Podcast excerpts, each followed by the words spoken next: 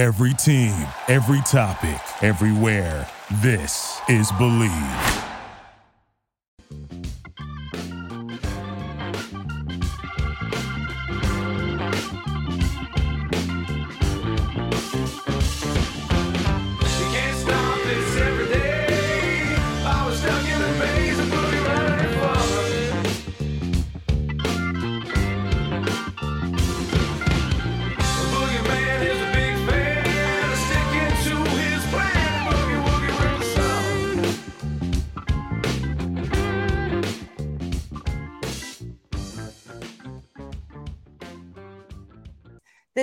Pass, shoot, score.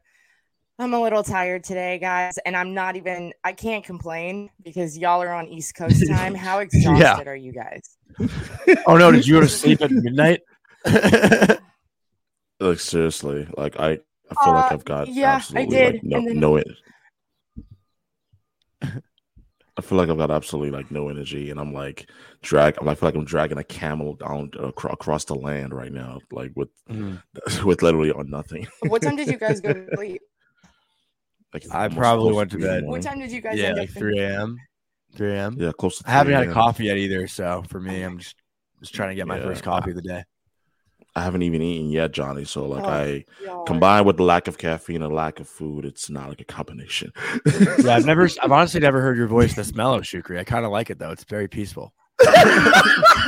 Stop it. Stop it. Listen, like my voice is not usually like this this mellow. I'm not trying to pull off a Barry White impersonation, although I could, but like seriously.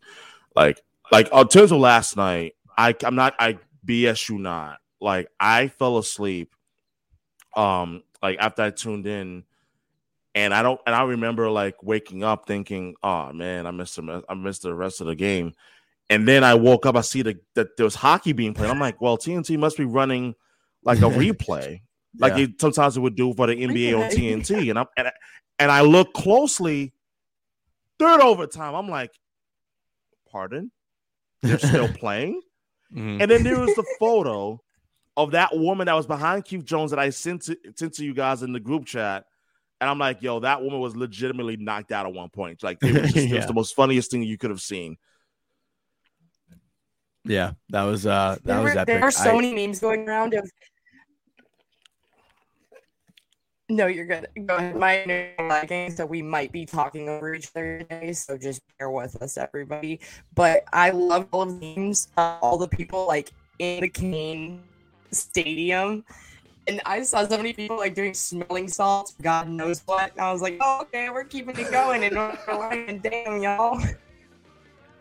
Yeah, I mean, kudos to the Hurricanes fans. Like they were standing on their feet like throughout the entire, you know, four overtimes. Like the place looked pretty packed. Like, you know, for anyone who said, I mean, everyone I think is on the same page that Carolina has a great fan base, but for anyone who is saying like no one cares about this series because it's the Panthers versus the Canes, like I think they proved everyone wrong last night. You know, I think that was honestly like the best case scenario for game one. Like have this be something that's talked about for a long time, right? Like that was, I think, the seventh or sixth longest game in NHL history. Um, so I don't think you can ask for a better game one if you're, you know, both fan bases and just the NHL overall, because now everyone's up talking about it, right? Like we were all going through Yeah. that together. Like whether you're a hockey fan in New York or a hockey fan in California, like everyone was up watching it. So, um, yeah, it was it was a blast. And then, you know, obviously we're ten seconds away from from a fifth overtime, and Matthew Tkachuk. Who else but Matthew Tkachuk to end it? I mean, I was I was pretty thrilled because I was gonna order Taco Bell at that point. I was starving. Um, but yeah, I mean, what what a game and what a finish! I love the walk off. You know what's you know what's funny, Johnny? Um, I tweeted this out last night. I also mentioned in the group chat that last night's game reminded me a lot of three years ago during the pandemic in the bubble, game one between Columbus and the Lightning, five overtimes. Mhm. And it and it was just only three short years ago, but it feels longer than that. And this game had that type of vibe in terms of just except that that game started during the day. It was actually Yeah. an- a- like a like afternoon start. This one was like it was like an 8 p.m. puck drop. So you starting late at night, like later in the day, and then it carries through the night, and it's just like, yo, oh my gosh, like someone please in this game. I was with Wayne Gretzky when he said like, please, so- someone, someone please score. And and as you mentioned, Johnny, like you couldn't have nailed, you could have nailed it any better. Like who else but like who else but Matthew Tkachuk?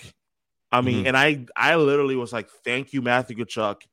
I can't believe the freaking 360 I've made from absolutely blasting the guy in round one against the Bruins to now actually thanking him at the end of a of a four overtime game, game one of the Eastern Conference final. I'm just like, this morning, I God bless you, Anna, seriously, because you are you are an absolute rock star being patient with both me, me and Johnny, because we're we are literally lagging ass. Like, I Mhm. mean, no food and no caffeine in Johnny. No food in me, no food, no caffeine in Johnny. So this game No was an food for me, absolute classic.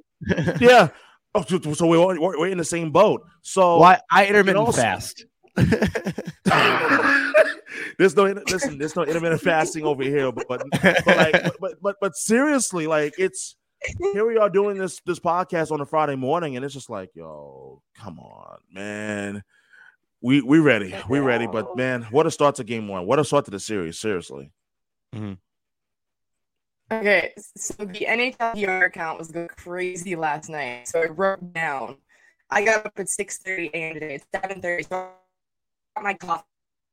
I got my coffee. I got my little perfect bar. So we're we're we're hanging on. But you mentioned it.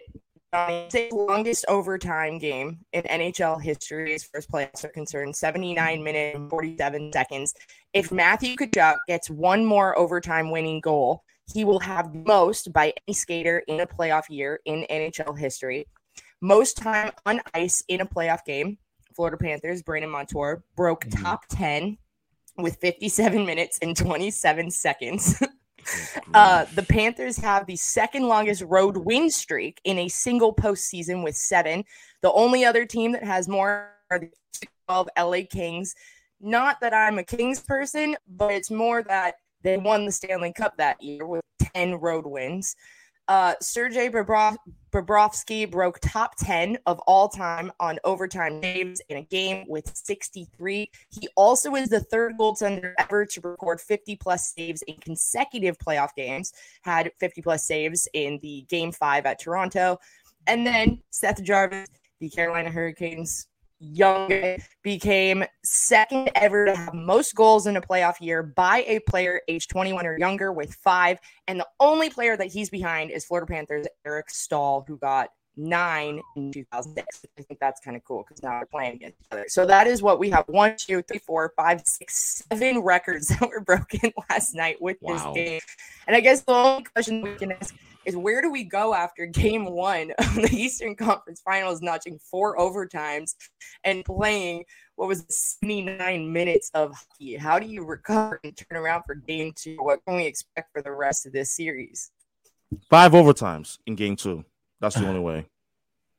I mean, I uh you guys know I'm a huge fan of the first period unders, and I would say the first period under in game two is certainly looking pretty good because both teams are obviously going to be very sluggish. the goal the goaltenders might be a little bit slower, but um, you know, I've I've never played in a game that went past two overtimes, so I can't imagine playing four.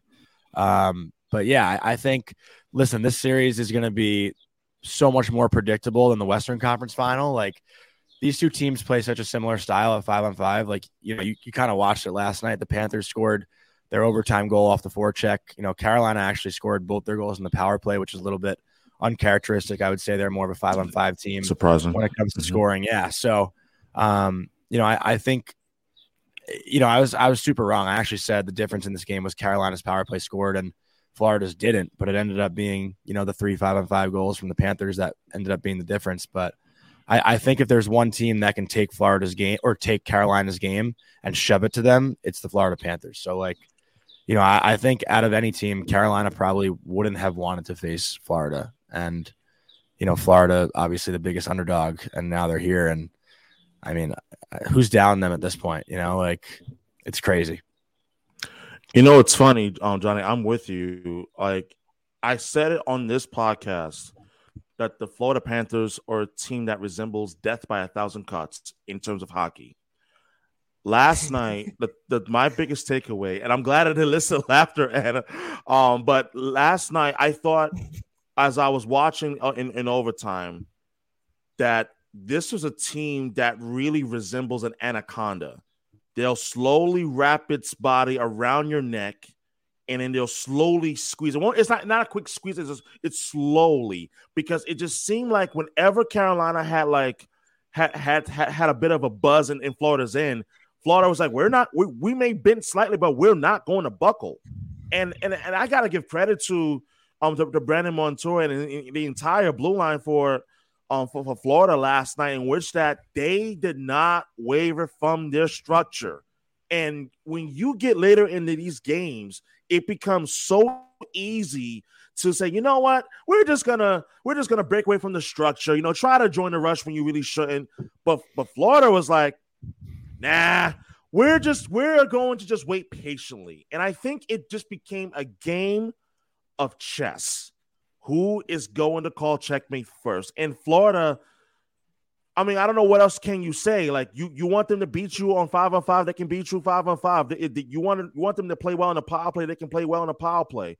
But I think the number one reason why that Florida won last night, in my opinion, I think is definitely the um, the defenseman core as a whole, as a group, because the way that they, they defended in front of Sergei Bobrovsky, although Bobrovsky made um like 60 Yeah, he was incredible. he was incredible. Mhm. I mean, my goodness, and, and it just it just reminded me of who would you want to be, and what side would you rather be on in baseball terms on a one in a one nothing game? You want to be the guy that that that gets the save, or you want to be the guy that hit, hits the walk off home run? The defenseman core for the, the Carolina, no, not the Carolina, but Florida, they they were the one that stepped up, and I, it was just it was just amazing to watch. But my gosh, this team is just like they'll bore you to death, and then it's like we'll just take advantage of an opportunity. Oh, hi, Matthew Tkachuk, I'm at your doorstep. Would you like some late night pizza? Here it is. Game over. I, I actually want to piggyback off that quick if I can, Anna. Yeah. just just you know kind of Of touching on what Shukri mentioned um you know I, I thought carolina was the much more dominant team in regulation uh especially in that third period i, I know we all saw like carolina absolutely peppered sergei Bobrovsky. they outshot the panthers i think like 14 to 2 in the Yeah. third period so the fact that Mhm. florida was able to escape the third period and escape that onslaught of pressure from carolina was so big for them and if you look at the shots on goal throughout the overtimes aside from the first overtime, Florida was either even or outshot Carolina in all of the other three overtimes. So, like, as the game went on, it was weird that it ended up playing in Florida's favor because I think most people would tell you that Carolina's probably the most well conditioned team in the NHL, the way they play hockey. Like, they're very up and down, 200 foot, like right on top of you. And for whatever reason, they kind of got worn out, and Florida was able to prolong their, um, what, what, their energy, I guess, for lack of a better term. Um, Yeah. But yeah, I thought that was super interesting too. Like as the game went on, Florida was getting a little bit better and better in overtime, whereas in regulation, Carolina I thought was the completely dominant team. I think that's spot on. And the stat at some point as we went into overtime, you could see the shots on goal. It wasn't even close. So even if Mhm. you, I was at uh an- at the LA Kings wrap party, so I kind of missed some of the game, and I came. home, oh, all right, here we go. So I think you guys are right. Florida Panthers defense on their head, and and Carolina Panthers kind of lost the game.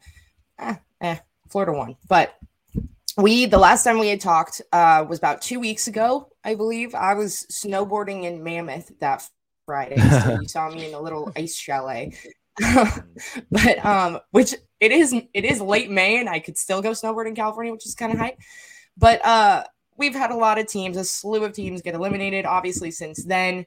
So, what do you guys have? I'm going to leave this open ended for you guys as far as all the teams that have been eliminated, where do they go? What can we expect next? And what was the biggest shock, I guess, to you guys as far as eliminated teams? Johnny, you, you go first. Ooh, Yeah. I Well, got- I mean, I got I got one cooking already. you got one. I mean, do you want to start? Because I need to and you, you started Yeah. dropping in. yeah. Honestly, it, it's this this makes a little eyebrows, but I'm actually going to go with the New Jersey Devils because the Devils in, in- their series against Carolina, I thought I thought that this was the ultimate kick in the balls to the to the New Jersey Devils, and here's why. Number one, one of the great ironies of playoff hockey is that history can be rather unforgiving. Now, follow me for a moment we're I'm sure all of us are old enough to remember 2006, the 2006 Hurricanes. One of the epic series of that of that playoff run for the Hurricanes was against Buffalo. And Buffalo, for, for the kids that are watching this, they used to be a really good team consistently for years in the Eastern Conference. This was back in during that, that heyday. And one of the games that went on it went into overtime that Buffalo lost, that Lindy Ruff, who, who was the head coach of the Devils, lost to, who scored the, over, the overtime winning goal? Rod Brind'Amour. And then fast forward 17 years later, in the game that in which that the series was clinched by the Carolina Hurricanes, obviously Jesper Jesper Fast scores the overtime winner for for the for the um, for the Carolina Hurricane. Guess who's behind the bench? Rod Brind'Amour. It just seems to me that, and this is no fault of Lindy Ruff. Lindy Ruff, I mean, he's one hell of a coach, and you, you got to give credit to the New Jersey Devils for hanging around as they tried to. But I thought Carolina's um Carolina's forechecking speed definitely became a bigger factor later in the series. And on top of that, I thought that I thought that Jordan Siegenthaler, oh man, I, I I felt for the guy. I genuinely like fell for the guy for the delay of game penalty that led to the um to, to, to the winning goal. And I thought that the Devils, they're right there. But their biggest question for me moving forward is going to be in net. What do they do? Do they stick with Mackenzie Blackwood, who's going to be a, a, restricted free agent, or did it go to Akira Schmid, who who basically became a star for the Devils during the Rangers series? I think there's there's some question marks for the for the New Jersey Devils moving forward. But the the number one, because I think the Devils are absolutely right there. Number one question for me is in net who do they turn to as a starting goaltender moving forward? I mean, I actually have heard some rumors that they're looking at Connor Hellebuyck, so that could be a, a huge saving. I saw that. Jersey. I saw yeah. that. Yeah. So you know that's something they could be going after. Um, you know, obviously Akira Schmid's still young, where like he could grow into his own. But yeah, I don't know if Blackwood or Vanecek is really the answer for them to get over the hump, right? Like, you know, we kind of saw them crumble a little bit as yeah. the playoffs went on here. Uh, but no, it's a good point, Drew uh, Shukri. Um, you know, I, I, think the Devils are definitely one that stands out to me. I, my my first thought, I guess, went to the Edmonton Oilers. Um, you know, what the hell are they gonna do? Like, they got the two best players in the world, and they yeah. can't seem to, you know, figure it out when when it matters most. So, um, you know, and that's a goaltending issue as well, right? Like we saw Stuart Skinner have a pretty strong season. They signed Jack Campbell to be their number one guy, and he turns out to be the backup. Um, you know, I think Edmonton's another team that until they find a goalie, like they're just never going to be able to do it. And uh, it's a shame too because Connor McDavid's obviously you know the best player we've seen since Wayne Gretzky, and you know he's 26 years old and hasn't been to a Cup final, hasn't even won a conference final game. And I think you know this year, I said it last week. I was like, if the Oilers don't get it done this year, I don't think McDavid's ever going to win there. Um, and that's just because the path seemed a little bit clearer this postseason. And uh, yeah. you know, I, I got to imagine, you know, he's obviously a pretty loyal guy, but I got to imagine if they continue to end up like this, he's going to want out at some point. I would think. One out yeah, of Edmonton? What? And, That's um... crazy. Um, have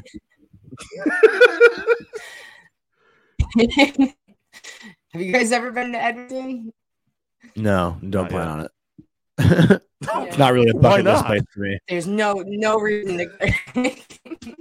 Wow. So many, so many places I'd rather go than Edmonton.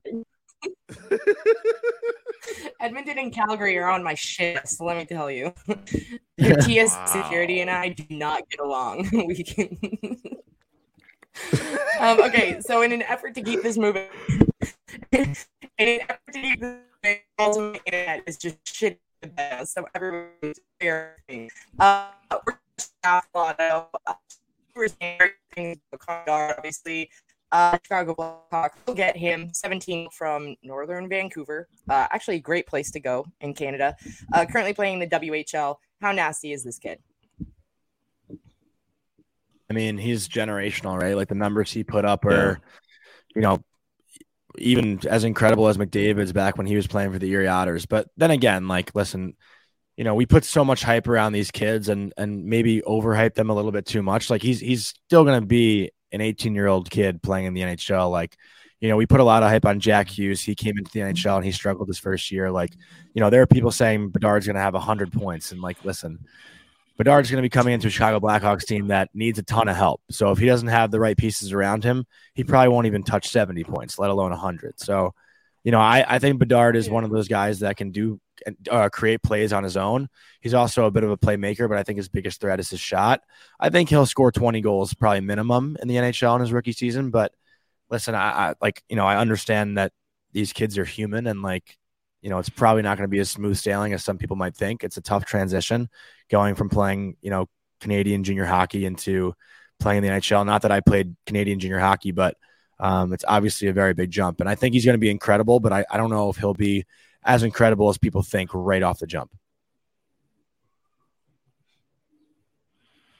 I think it's going to be a transition. I actually agree because I think of uh,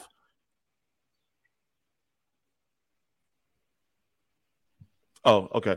Um, no, I, I, was saying that I, I actually agree there because I think of recent um re- recent top prospects to to been drafted um into the NHL. Like all of them have had to go through a learning curve, with the exception of Connor McDavid back in 2015 and in, Jack Eichel, who were basically both really good right off the bat. But I say this because I think Blackhawk fans and hockey fans have got to temper their expectations because I do not think he's going to come out and and dominate right away. And, and as you mentioned it um succinctly, Johnny, that this is a Blackhawk team that even if even w- when they do draft Connor Bedard, there's so many holes on this roster that it's just hard for me to to envision him saying, let's say he scores 90 points in his, in his rookie season. I'm like, there's no way. I don't I don't see how. But to even take it a step further, I think even even uh, when, when Connor Bedard gets drafted, and I do think that he's a generational talent and so forth. This is this is the type of guy in which that is going to yes he's going to he's going to like attract more um butts in the seats at the United Center absolutely but I do think that you are going to need to supplement him with talent because if you think back to when the when the Blackhawks drafted both Jonathan Toews and Patrick Kane back in the mid 2000 mid 2000s that this was a team that also had pieces surrounding those two superstars. And I think that the Blackhawks are keenly aware that hey, Connor Bedard alone is not going to be the answer for the turnaround in Chicago. We need to add pieces around him, like talented pieces that's going to, you know, uh, at least help the Blackhawks return back to being um playoff contenders again.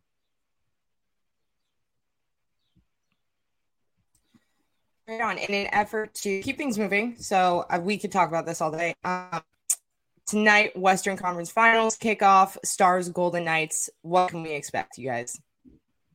I mean, this is going to be chaotic. Uh, I'm really excited for this series. I, have been loving watching this Dallas team play. I mean, they've got so much skill throughout their roster. Like it's been a coming out season for Roope Hintz Joe Pavelski is obviously like Captain America right now. I think everyone wants to see yeah. Joe Pavelski get his Stanley Cup.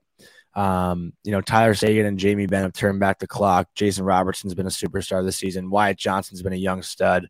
Uh, you know, Jake Oettinger has been pretty incredible as well this season. And uh, you know, I, I think Vegas, you know, on, on, their side and to their point, they've they've done a great job at having that next man up mentality. They've had a lot of injuries this season, and you know, especially in goaltending. Adin Hill's done a great job since stepping in in that Edmonton series, but I don't know how sustainable his play can be.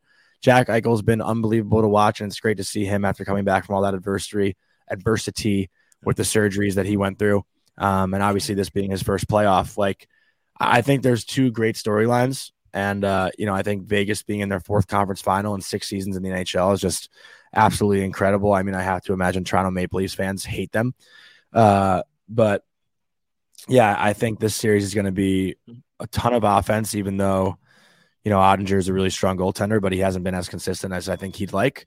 And uh, yeah, I'm really excited. I think Dallas takes this one ultimately in six games, but either way, I think both teams, whichever team comes out, is going to be really fun to watch in the final.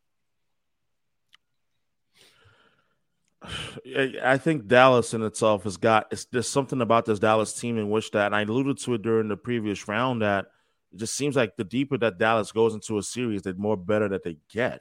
And this Dallas Vegas um series, I think is going to be a lot of fun to watch. Um, be, because well, well, I look at I look at from the, the co- head coaching standpoint first and foremost, Peter DeBoer and and Bruce Cassidy, who I'm low key wanting to see him back in the Seneca Finals because I'm petty as hell. And let's let's be honest, Bruce Cassidy being in the Western Conference Finals um, with Vegas in his first year after being fired by the Boston Bruins. I don't think I could be. Sh- I could say that I'm shocked. I don't think any Bruins fan or any hockey fan can say that they're shocked knowing Bruce Cassidy's pedigree. But what but what I can say is that what you see in Bruce Cassidy, what he's doing with Vegas now, he was already doing in Boston, but he happens to have what I think is an even better equipped playoff type of roster where where like defensively you don't see this team make, make too many mistakes. You see that this is a team that that that's that's very balanced up in their, their their lineup. And you look at Dallas, I mean, my goodness, like you talk about what Jake Oettinger has been um, has been able to do, um, especially in, in pivotal moments um in this playoff run for the Stars, and then you also look at what um like what Joe Pavelski has been able to do, especially an, an, an, aging player, but but don't tell that to him. Like he's playing as if he's still 25, 20, 26 years old. And I well, one thing I am looking at, and I'm really most excited to see from like in, in this series is is is, is Roope Hintz, and but as well as Tyler Seguin, because I just have this funny feeling that Tyler Seguin is going to have an even bigger impact in this series for the Dallas Stars and new chances to advance to the Stanley Cup Finals.